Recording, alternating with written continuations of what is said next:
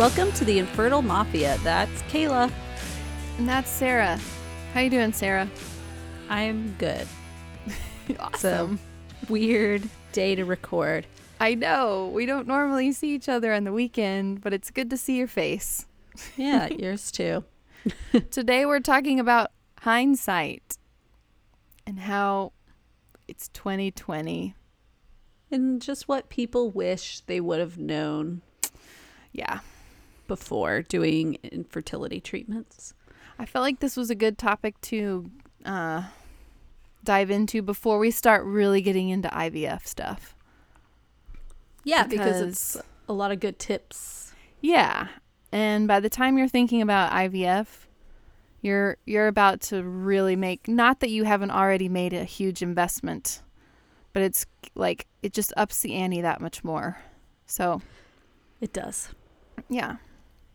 Um, but first, the business. We actually have quite a few business items today. Yes.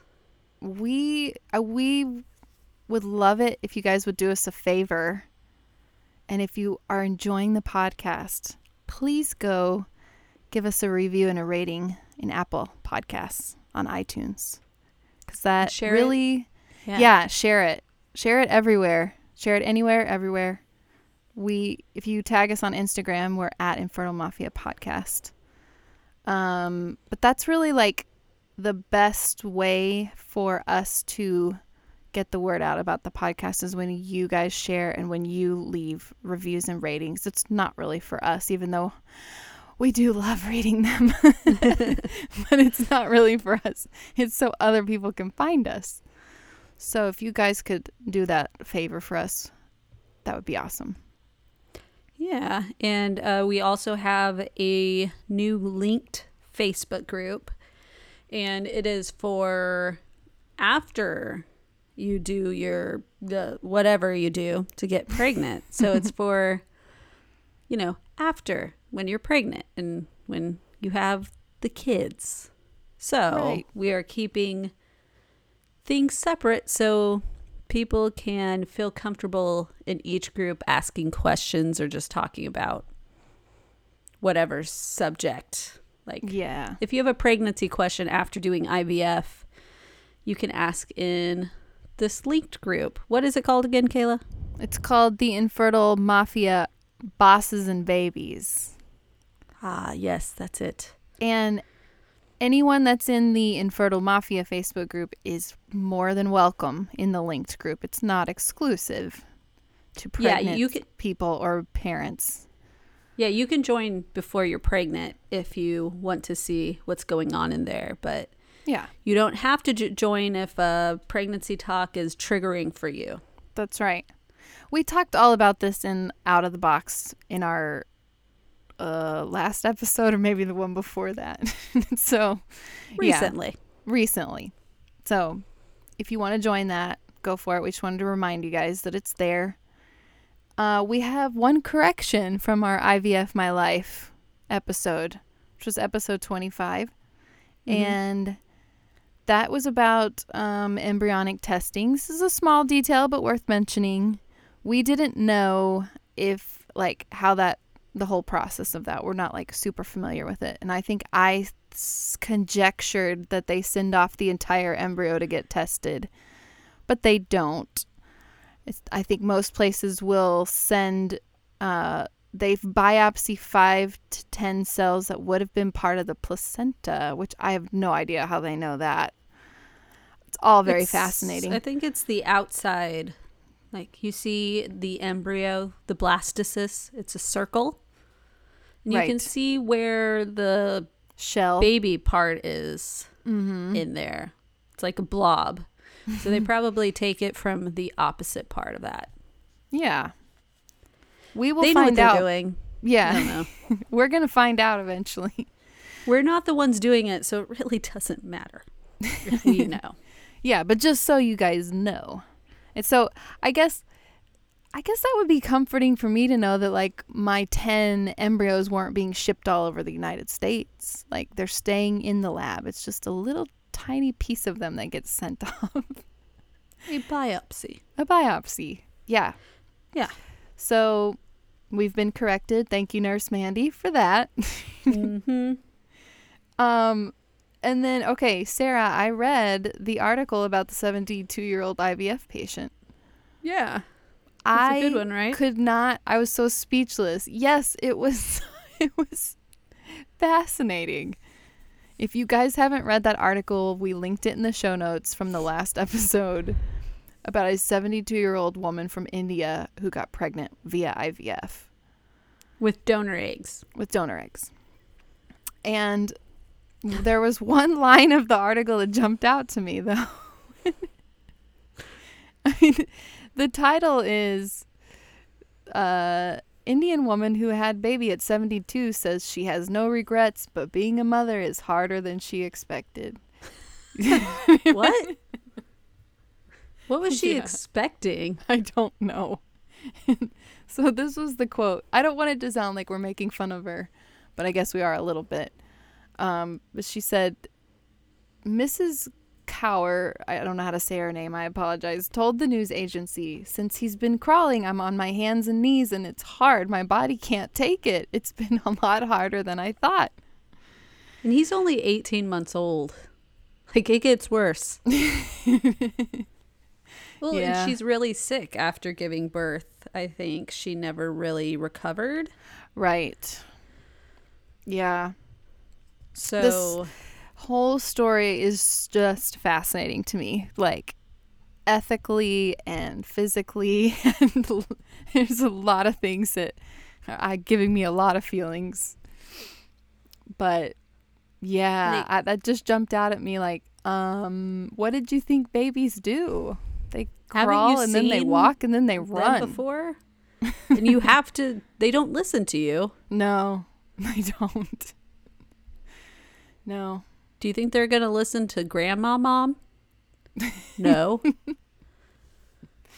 Yeah, but I mean, uh, I don't know. I just I keep I my um the ethics of like my, the pro the is this right or wrong just keeps going back and forth in my head.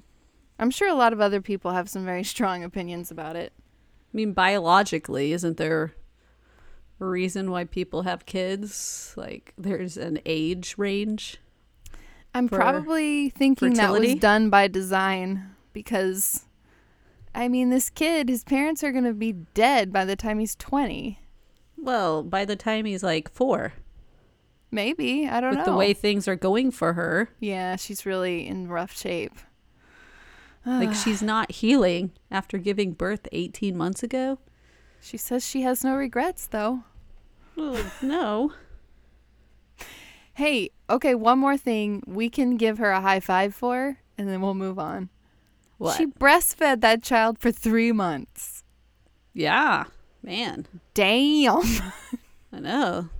It's impressive. I'm seriously impressed. I didn't know 72 year old women could lactate. Wow. Anyone with nipples can lactate. True. Do you know what movie I, I got that from? I, I didn't say it right. Uh, no, you meet the parents. Yeah. Yes. Or you I have you can nipples. milk anything with nipples. That's you what can milk anything with nipples. that movie is so good. What What's the guy's name? Focker. Focker. but What's his first name? Ben. I have nipples, Ben. Can you milk me? That movie's so great. And he does But the it's little true. I mean, you can You guys can't see me, but he makes the little thing with his fingers, you know. yeah. He's like, Yeah, you can milk anything with nipples. Oh, including 72-year-old women apparently. can you milk men? That's my question. Um, I think that is a thing that some men have been known to lactate. Hmm. Hmm. You know, like men and their useless nipples. Seriously, wouldn't that be the greatest though if you didn't have to do all the work and the men could breastfeed sometimes too? Like how amazing would that be? You know, breastfeeding is one of the only things that's went well for me. Oh, So don't take it away from me, well, okay? stop rubbing it in my face. My body doesn't work. Besides that, Well, then you And hang it- on to that.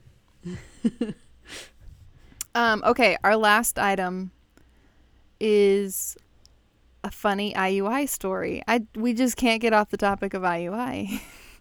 Because we love them so much. we do. Um, so I found this when I was reading about uh the guy we talked about, James Marion Sims, that the dumbass guy that did the IUIs on the Mhm. women on their periods. So if anyone doesn't know what I'm talking about, go back to episode 22, the turkey baster method, when we talk about the history of IUI. Anyway, so I started looking into it a little further and I found the first actual successful IUI in the United States is a scandalous story. This is I'm like excited. made for like this could be a major hit on Lifetime. Should we make this movie ourselves? I think we could. Um, I will cast myself as Dr. Pancoast, and Sarah, I'm going to cast you as Dr. Hard. Yeah, you heard me right. Dr. Hard. Okay. uh huh. okay. So All right. here we go. Here's what happened. It's 1884. Let me paint you a picture. So this was several decades after our friend who did the IUIs on the period women. I'll do the sound effects. Do do do do do do do do. It's 1984 1884. sorry, sorry. And Dr. Pancoast had a patient come to him, a woman and a man, a couple, whatever. And as you do, he assumed that the problem was with the woman. Like, Yeah. obviously, it's your fault that you're not getting pregnant, as you do.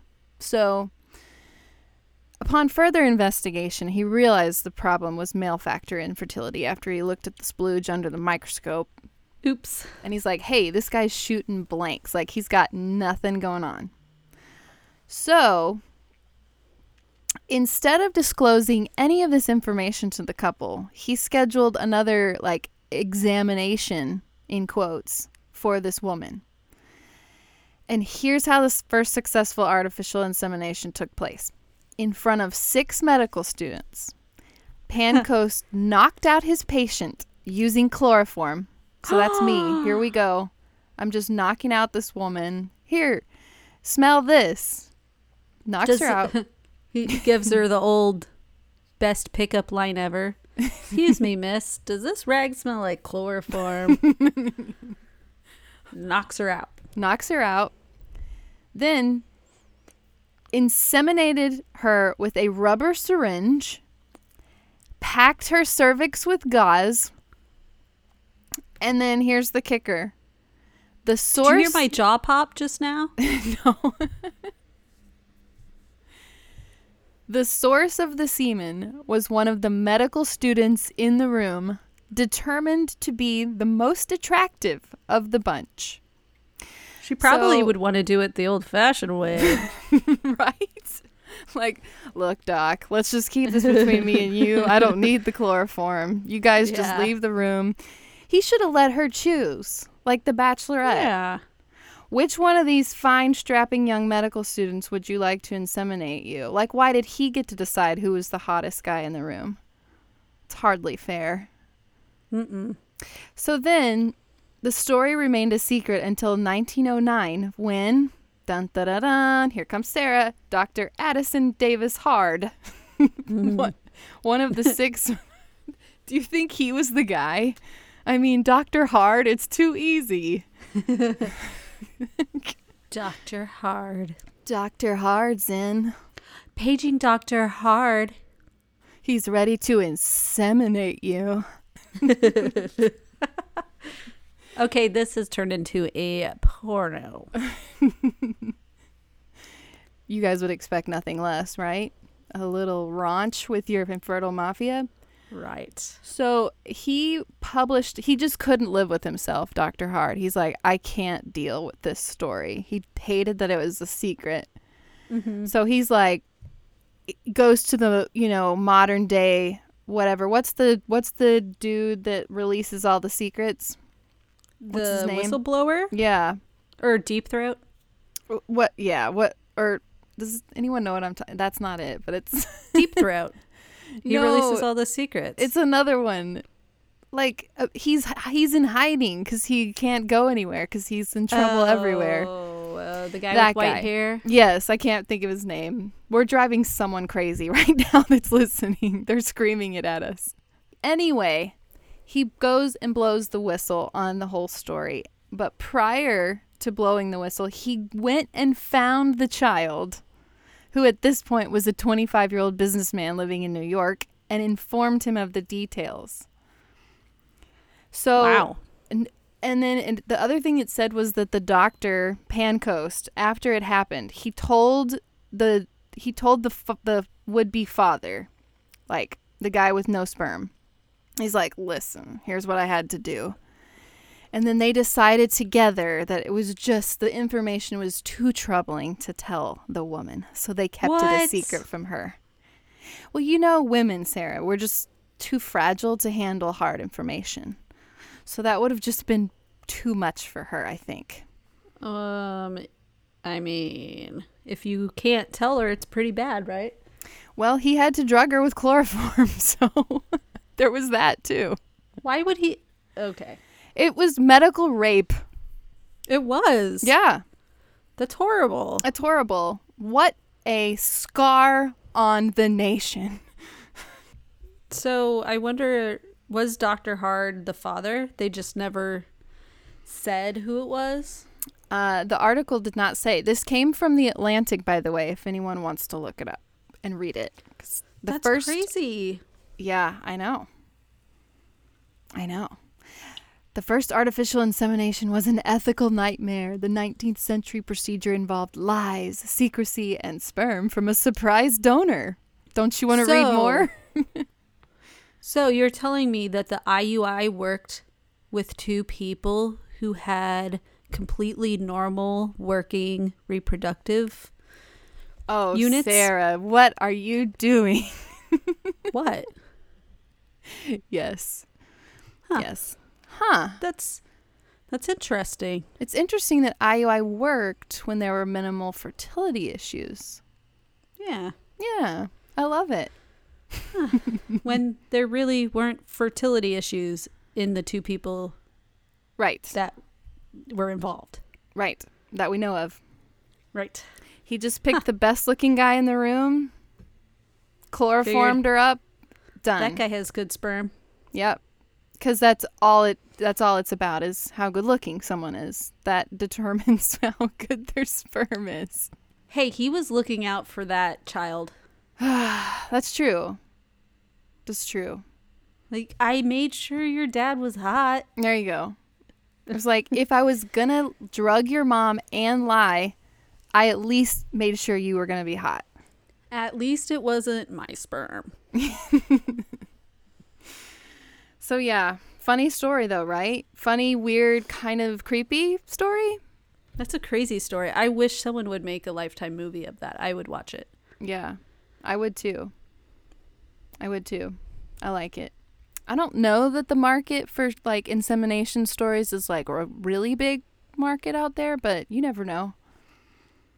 Uh I mean, everyone loves a good scandal, and that is a good scandal. that is a good scandal. it's a great scandal. It is. All right, moving on to what I wish I'd known about infertility treatments. We kind of question. yeah. Sorry. I was No, going to go say ahead. what you asked people. Yes, go ahead. Is there something you wish you knew about infertility? Is there something you would do differently with treatments? If you could, what would you tell your younger self? right. People And have a lot of regrets. Uh, I know it's kind of sad. Not, everyone regrets. They just wish they would have known. Yeah, I mean, don't we all like anytime you go through something, you think, if I had known then what I know now, I would have done this differently. That's all it is. So we all do that. I, put them. I have one that isn't on here. Do I you? don't think from a friend who wishes to remain anonymous. okay. We put them in like three categories basically of kind of what you wish you knew about like how it affected these people emotionally, how it affected their feelings on like uncertainty with I with um, infertility, and then how it like affected their diagnosis like so this one kind of doesn't fall in those categories. Do you want to do it first then, or Yeah. last? I'll do it first Okay. because I had never even thought about this. I didn't know. I, don't know. I just didn't know that this would affect your cycle outcome. So she said she gave blood right before retrieval. And she went to her acupuncturist and told her, and the acupuncturist was horrified. Really? And yeah. So I guess you're not supposed to give blood during an IVF cycle because you need all that blood to be flowing to your ovaries and uterus. And she had a pretty bad out not a bad outcome. She they got a child out of it, but they only had two embryos and their diagnosis was um a genetic thing. Oh. Yeah. So, and with their first kid, they got pregnant the first month. Hmm. So you would think that they would have a lot of embryos. But they only had two. So she's thinking, did getting my blood taken or getting get donating the blood is that what caused uh the bad egg reaction, I guess. Yeah. Yeah. Is that like medically proven though? I don't know. I feel like if it was that, don't you think doctors would say like don't donate blood? I feel like most people wouldn't donate blood during an IVF cycle and you they wouldn't let you. Yeah, that is more the because they usually screen you before you do that. Yeah, I mean the, some places won't let you ever give blood after you've done Menopur Oh, because it's derived from pee P- yeah, right. and it's not derived from a synthetic source. I think probably I should never donate blood after some of the things that have been pumped into me. You know what I mean? You know what I mean, guys? No big deal. Yeah. or so, is it a big deal? yeah. So there's that But Don't it could be anything. during an IVF cycle. There's so many things that can make an IVF cycle go wrong. Yeah. But I'm yeah, I'm sure her her uh, acupuncturist telling her that like got that in her head, and Yeah, I mean I it could be she true. was like, "There's no point in you doing acupuncture now." I think she said that. oh no, Yeah, oh like you're screwed. no, Yep. that's unfortunate. Yep. I'm sorry to whoever that person was. She shouldn't have See said what I that. mean She got a by it kid out of doesn't- it. It wasn't Yeah, all. I mean, it was a happy ending. They sent off. They biopsied those two embryos that they got. Sent them off. One was um, normal, and she is now a baby. she is Child. now a baby. what else would she be? she is not a giraffe. Uh, But anyway, that's uh, that is really interesting, and I've never heard of that. Now I need I to find out either. if that's like a thing that people say you shouldn't do, other than acupuncturists. I don't know. And see what I mean by it doesn't really fit. in yeah, any of those you're right categories. because it's totally random. Mm-hmm. Interesting. Other than to say, I would put it maybe in the uncertainty thing because I feel like some people have talked about, I wish I hadn't done this or I wish I had done that because it just made my outcome or my treatment uncertain or something. Sorry, then I messed it up. Jeez, Sarah, get with the program. Okay, Okay. let's read the diagnostic related ones first. Um, do it. Ashley. She said, I wish I'd known that it doesn't always work the first time. We thought our only issue is anejaculation due to my husband's SCI, which is an injury, spinal injury. Okay. And they didn't get any blasts on the first or second attempt with IVF now. So she wishes she had known that it doesn't always work the first time. Because I feel like when you go in there, the doctors try to be super optimistic, especially when it's like, oh, this will be easy. All we have to do is da da da da da, and you'll have a baby. Mm-hmm. And you get in your head like, okay, this won't be so bad, and then it doesn't work, yeah. and you're like, I wish I had known that it wouldn't be so easy. Yeah, But people don't like hearing before they're going to their first one that it doesn't always work the first time. no, that's what puts the doctor in a very hard position because, yeah, what doctor's gonna be like? Listen, even with IVF, your chances aren't great. It didn't work the first time for the two of us. Nope. Nope. But there was reasons, I guess. Yeah, there were reasons. There's always a reason. You just can't always figure it out. So, Yeah. anyway, Uh, go read Brett. Brett's. Brett says, I wish I would have realized that it can be difficult to find adequate treatment for any condition, whether it is common as endo or as rare as a Mullerian abnormally. I wish I would have found the Facebook group for Mullerian abnormalities sooner. Uh, she gave a Link. Link to that. We'll put that in the show notes. It's very long. uh, the, she said, I wish I would have been willing to travel for the best treatment from the beginning. Dr. Val, is that how you would say that Yeah. doctor's name? Vale, Yeah. Val. Not sure. Vale Val eh, is the best thing that's ever happened to my TTC journey. I wish I would have gotten my painful and heavy periods treated long before TTC. I wish I would have started TTC many years before we did because now we've been together 12 years and married for seven and still no baby. Brett has a lot of wishes. Yeah. I'm out of breath. Yeah. She, that doctor she's talking about, sounds amazing. That was her endo doctor. Oh, okay. I think that I think she was one of those people that had a hard time getting it diagnosed and treated like a lot of women with endo do. And so Or is it the Mullerian abnormally doctor? uh I'm not sure. I thought it was her endo doctor, but I could be wrong. She she's good about correcting us, so I'm sure she will. But I think the point is that she wishes she would have like sought the very best and then traveled to do it from the beginning. Which is like easy to say after the fact when you feel like you've not had you know, a good experience up to the point until you do all of a sudden. Like I wish that I had done immune therapy treatment from the beginning, but I didn't know I needed it yet.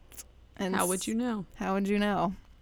Unless you literally uncover every single rock before you start trying, which some people will try to do. But Yeah.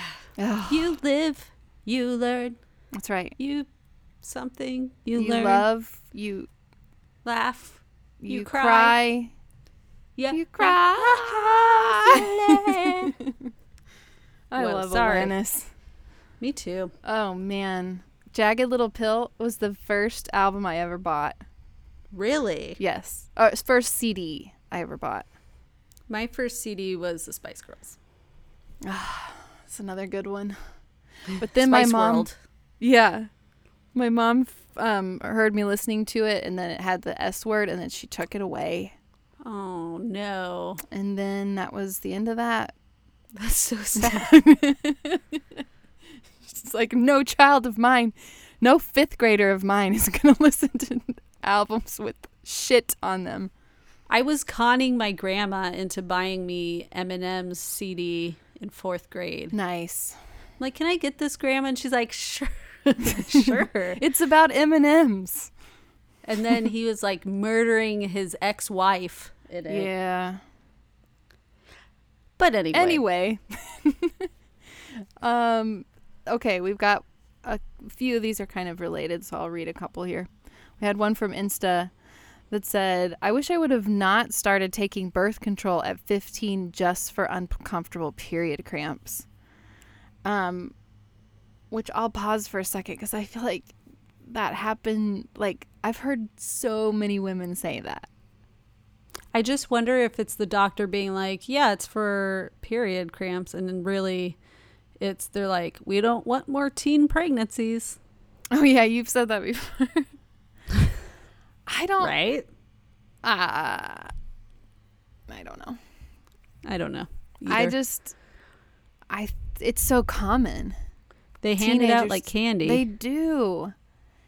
And then, like, not only is it just not the m- most healthy thing to take hormones for that long, like, if you're starting at 15, by the time you're trying to have kids, which I don't know, let's say you're 25, for a decade of artificial hormones like like trying to basically manufacture your cycle i just don't know how healthy that is and of course, your body's going to be confused. Right. When you all of a sudden quit and then it's like, okay, go ahead, now do what you're naturally supposed to be doing, but that I've been forcing you to do for 10 years. And I think in the case of people with endo, they they don't then it never gets treated or it never like they don't even know how bad their symptoms are because the birth control is masking them. That happens a lot. Yeah, You're like- not alone in that.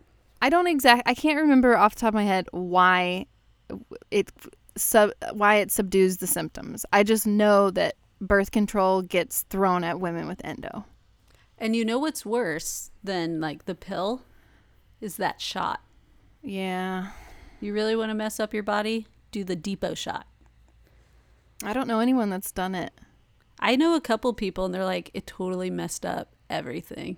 Mm. Like, I had a friend recently, she said she lost her birth control or something. And then the doctor was like, like freaked out on her. And then she's like, you're getting the shot.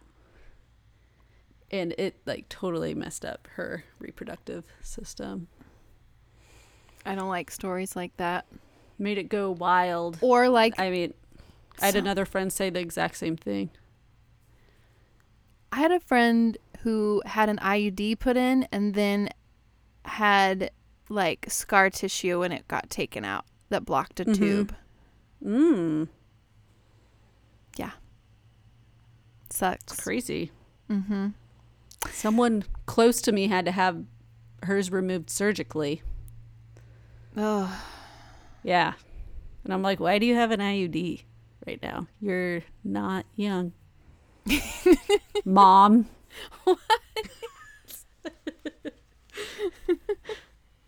oh boy. Sorry.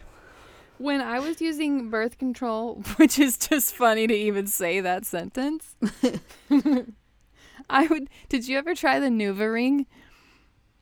Uh, yeah. So I One used time. One I month. one month. I used the NuvaRing because I'm so absent-minded that there was no way on God's green earth I was going to remember to take a pill at the same time every day. Mm-hmm.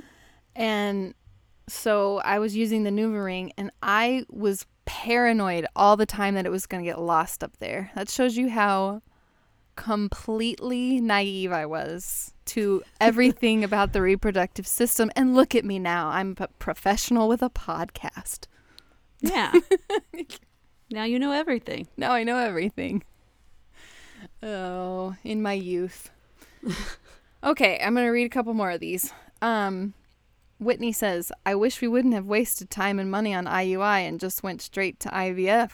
Oop, Sarah and I better not touch that one. just teasing. I get where you're coming from, Whitney.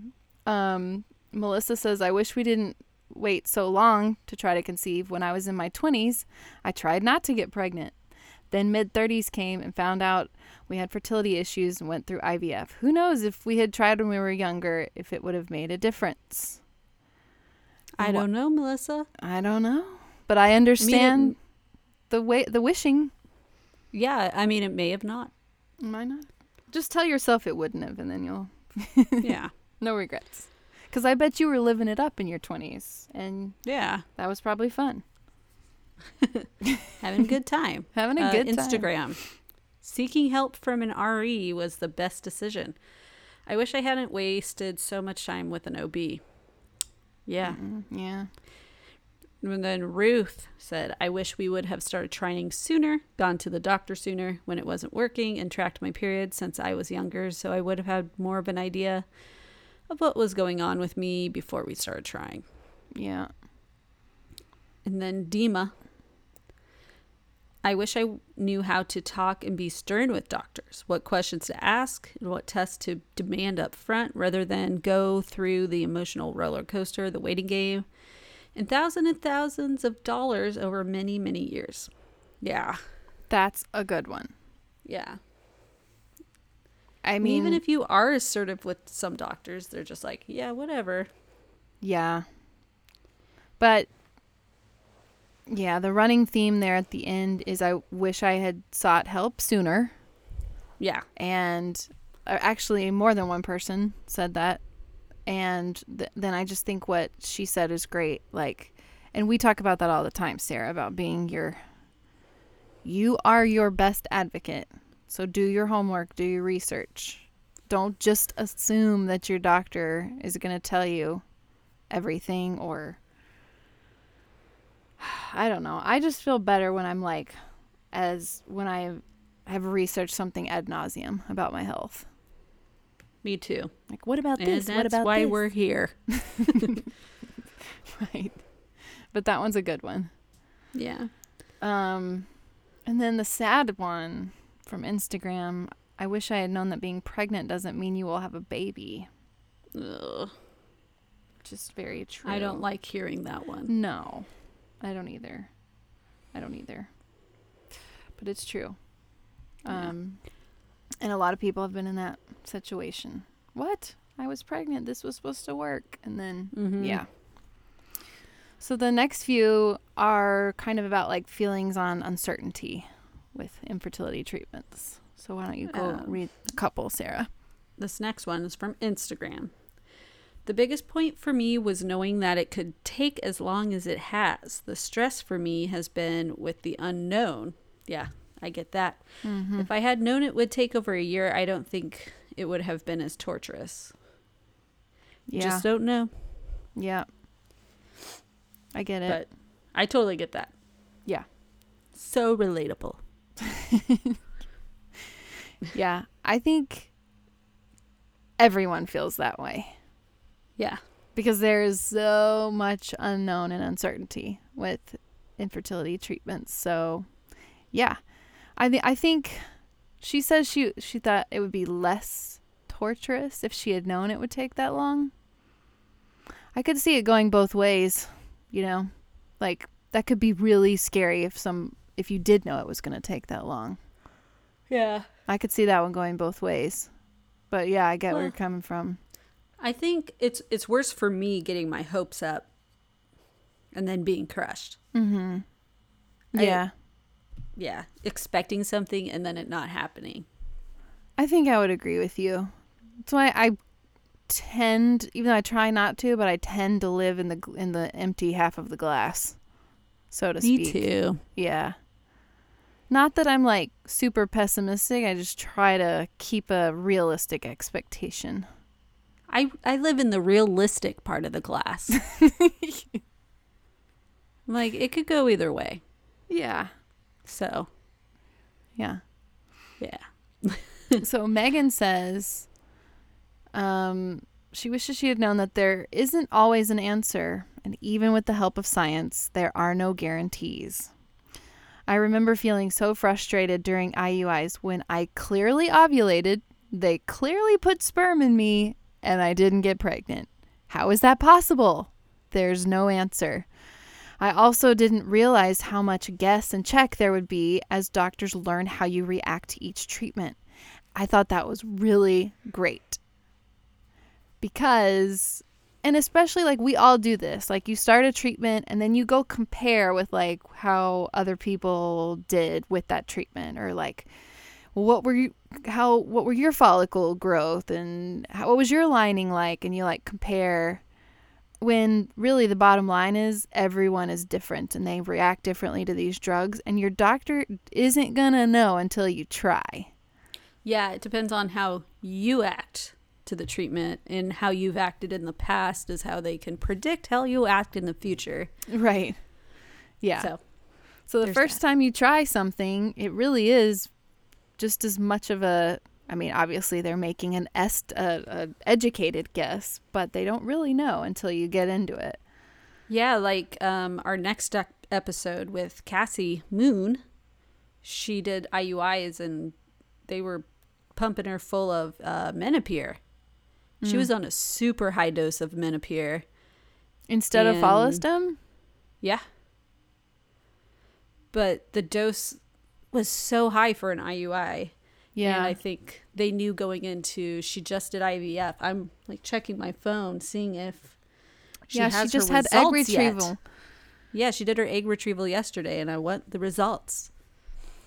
But um, Are you going to call the doctor yourself? I told her I just told her to call the doctor, so I can know. Because it's all about uh, you. Yeah, it's all about me. I want to know. But they they knew going into IVF that she would need uh, a lot more uh, medication this stim. Because she had done the Menopur. Yes, during her IUI, so that's helpful. Yeah. Right. I mean, in theory, if you have to keep doing IVF, it should be getting like they should be honing in on the treatment. Yes. You know, like if they keep doing the same thing, then I don't know. They should change something up. Yeah, you would think they would they would tweak something. Anyway. Okay, Okay. so this one's from Paige. I wish I had went to the doctor sooner. I was afraid and scared of the questions and everything that going to the doctor would entail. We waited two years before even talking to my OB. Yeah, it's a long time. I could have been seeking treatment during that time. Yeah. Yeah. I feel sad for Paige that she's basically saying that she was too afraid of what she might find. Too afraid of the questions and too afraid of everything. That makes me sad. That's why a lot of people don't go to the doctor. Yeah. I I mean, I can't f- I know that that's the case for a lot of people. I can't fully relate because I was so excited to go to an RE. I'm like, yes, an infertility doctor. Woohoo! Yeah. I mean, I, was happy to go to the doctor because I had a period for 30 days. Yeah. And I was like, can you make this stop? This is really inconvenient. yeah. But I know like so many people are that way. They're afraid of what they're going to find, and so they just avoid it and hope that they won't need it. Whereas I, I was just the opposite because the unknown is what made me so uncomfortable. So I was like excited to get some answers. Yeah, I wanted to know what was going on. Yeah. But okay, so moving on to emotions related. Yeah. Um, Valerie says, "Uh, First, I wish I would have known that it's okay to be sad about infertility. I kept my struggle to myself for many years, TTC 10 years. Whoa. And only after sharing it, I found a community that shares in my hopes for motherhood and equally my pain. I also wish I would have taken time to take care of my mental health a lot sooner. TTC is damn hard, and sometimes it makes me psycho. Knowing my triggers and being able to cope when I have bad days has really helped me be more relaxed when it came to TTC. Yeah. That's good, Valerie. Yeah, I think all of us, that's good advice. it is. It is okay to be sad about your infertility. It's okay. I'm sure we were sad, weren't we? Yeah. I remember I just before we started recording, I told you about some very questionable behavior I had that I'm not Yeah. going to share right now. Yeah, yeah. yeah, I put my sadness into being bitter Uh and drinking. Not I like put Yeah. a lot, but you you know, you know, you take it out in different ways. Right. But you and we're not saying you should make Don't bad decisions, but we're saying we understand if you do. Because I'm saying sucks. you should probably go to a therapist instead. like she said, she wishes she would have figured out her mental health a lot sooner. I wasn't seeing a therapist when I was, you know, in the thick of it, and I probably should have. It probably would have helped. I think everyone could could probably benefit from talking to someone. Yeah. um, Emily said, I wish I had seen a doctor sooner instead of letting my fear of needles and the possibility of a quote scary diagnosis keep me quiet for three years. the first time. So, similar to Paige, she was scared. Needles aren't bad, guys. They're know? really not. Yeah, we've said that before. They really don't hurt as much as you think. It's the stuff don't. in the needles. and even that's not that bad. yeah, and it's you usually just are sore afterwards, and it's not a big deal. No, but it really I think I think the thought of it and the anticipation of it is worse than actually doing it cuz once you've done it then you're like, "Oh, I was scared of that."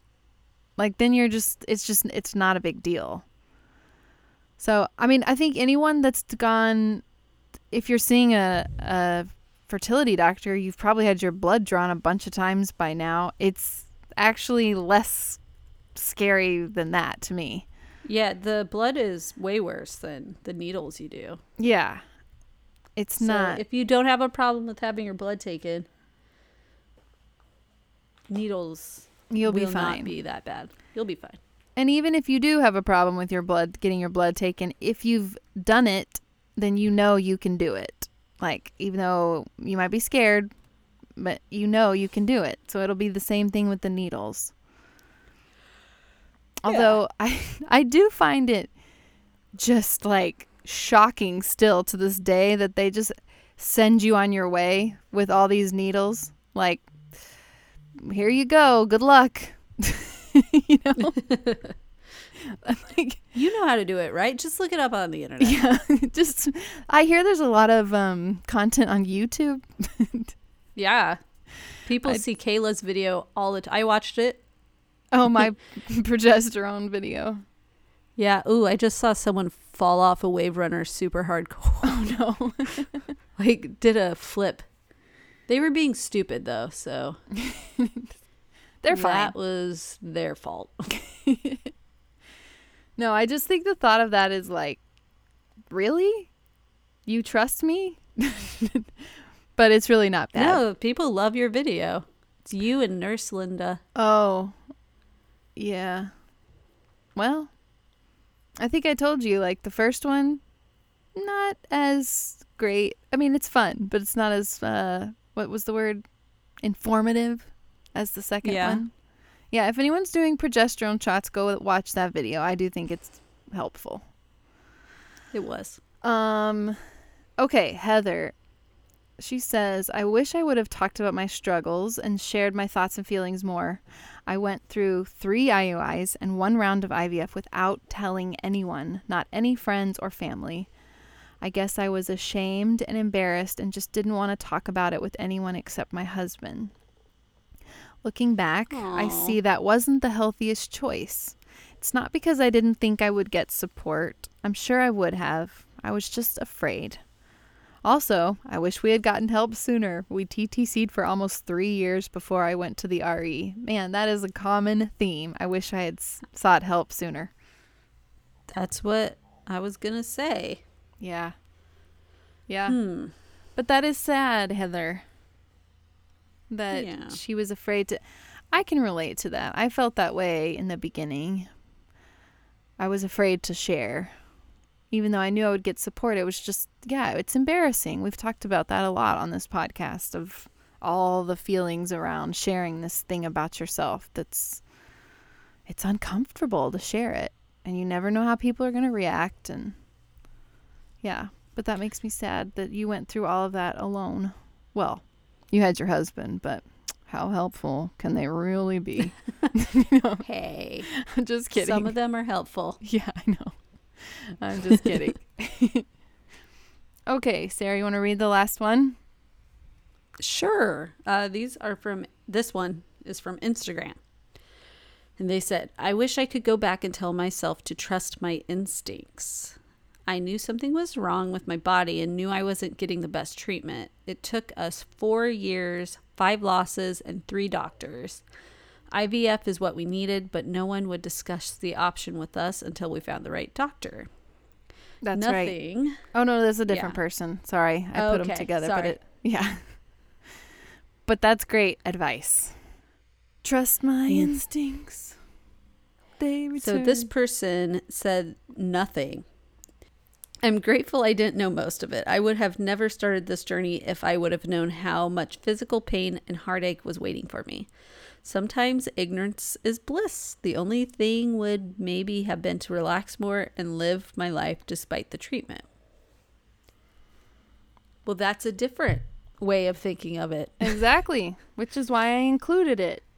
Because we want everyone's opinion here. They're all welcome because we're all different. We're all different people. Yeah. I get that though. I'm she's I'm grateful I didn't know most of it. I could see that. If I had known when I walked into my RE's office like what was ahead of me, I might have been like, "Oh, hell no." I might have turned around and walked out. I'm out of here. Yeah, because especially someone like myself that I'd never been pregnant before. I hadn't had a bun- bunch of I hadn't done any anything other than just like tracking at home. I think if I had known you're going to go through failed IVF, miscarriage, immu- I just think I would have been like, "Ah, I don't know." I wouldn't have been as excited as I talked about earlier. Like, uh, yeah, that, I don't know. I don't know what I would have thought. Yeah. But she's right. Sometimes ignorance is bliss. And I love the part about uh, living your life despite the treatment, which you and I have talked about a lot about being more than your infertility. Like, don't let it define you. Go out there and do your thing. Yeah, I just kind of thought of it as a dentist appointment and Yeah, just Right. Just went on. check it off. Yeah, I guess I have a an appointment. Yeah. a little different than the dentist, but A little bit. different orifice. Orifice? Is that right? The right Yes. word? yeah. Different orifice. But anyway, but anyway, yeah, that, I mean that's everything for Yeah. that. that's that is our episode on what you wish you knew, which hindsight is twenty twenty, but ending with What that can one. you do? Sometimes it's good not to know. Yeah. So, So let's move on to out of the box. are we Out ever gonna sing the this song? Oh, there she goes. She sings it this Out. time. Uh, the box. Good. I'll start it. Wait, what were we gonna talk about? Uh, we weren't Oh. really sure. I mean, we kind of we talked about like news type things. Oh, we said something. We we had us we had something. Wow, guys, we are really letting you Um, down. Um, we were My discuss- friend, who's a musician, just saved someone from drowning in the river Oh. in Nashville. Was that it? no, but that's a good No. story. That's a good I mean- teaser for another out of the box. Yeah, we'll talk about him another day. But We were gonna talk about how France won the World Cup and how we don't really care. I just watched it. Oh, spoiler alert! If you haven't watched, Oh, well, if you haven't watched, Oops. that's your fault because it's Tuesday and the World Cup was Sunday. yeah. Wait, right? Yeah, France totally killed Croatia. Yeah. I there are fewer things I care less about than soccer. Yep, they just run after the ball, kick it around. It's But so soccer boys are always the cute ones boring. in high school. No, you're right. You're I right. thought. You're right. I felt like in high school the the guys who played soccer and the guys who were on the swim team had the best bodies. Uh, we didn't have a swim team, Mm. which is ironic. Because our mascot was the Lakers, oh, yeah. And we live on a lake. Right. but, But- we don't swim. We do not swim in the lake. Actually, I went swimming once this summer so far, and I, it's just not the greatest place to swim as far as bacteria goes. Oh, yeah. Don't drink the water, guys. It's No. um Do not drink the lake water. I 100% back you on that statement though that soccer players have like football players are too they're too meaty for me.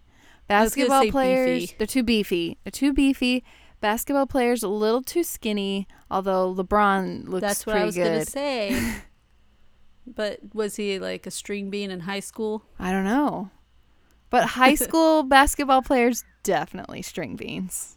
Yeah. Yeah. But the soccer players. The soccer players have the perfect combination. Plus Peter was a soccer player. Bill was a swimmer, so oh. yeah. Plus they run all the time so they have really good stamina, if you know what I mean, ladies. That's true. Like, yeah. Peter will get the. I don't know what I was gonna say. it was gonna sound wrong. I was gonna say he gets the job done. Like, I mean, like when he has a job to do, Uh-huh. he will uh-huh. finish it. Go on. He'll finish it. He gets the job done, ladies. I didn't. I mean, like an actual job. we yeah, we know what you mean. Sarah. You know, What's your favorite anyway. sport to watch? I like watching hockey I love watching hockey. because it's so violent. Yeah.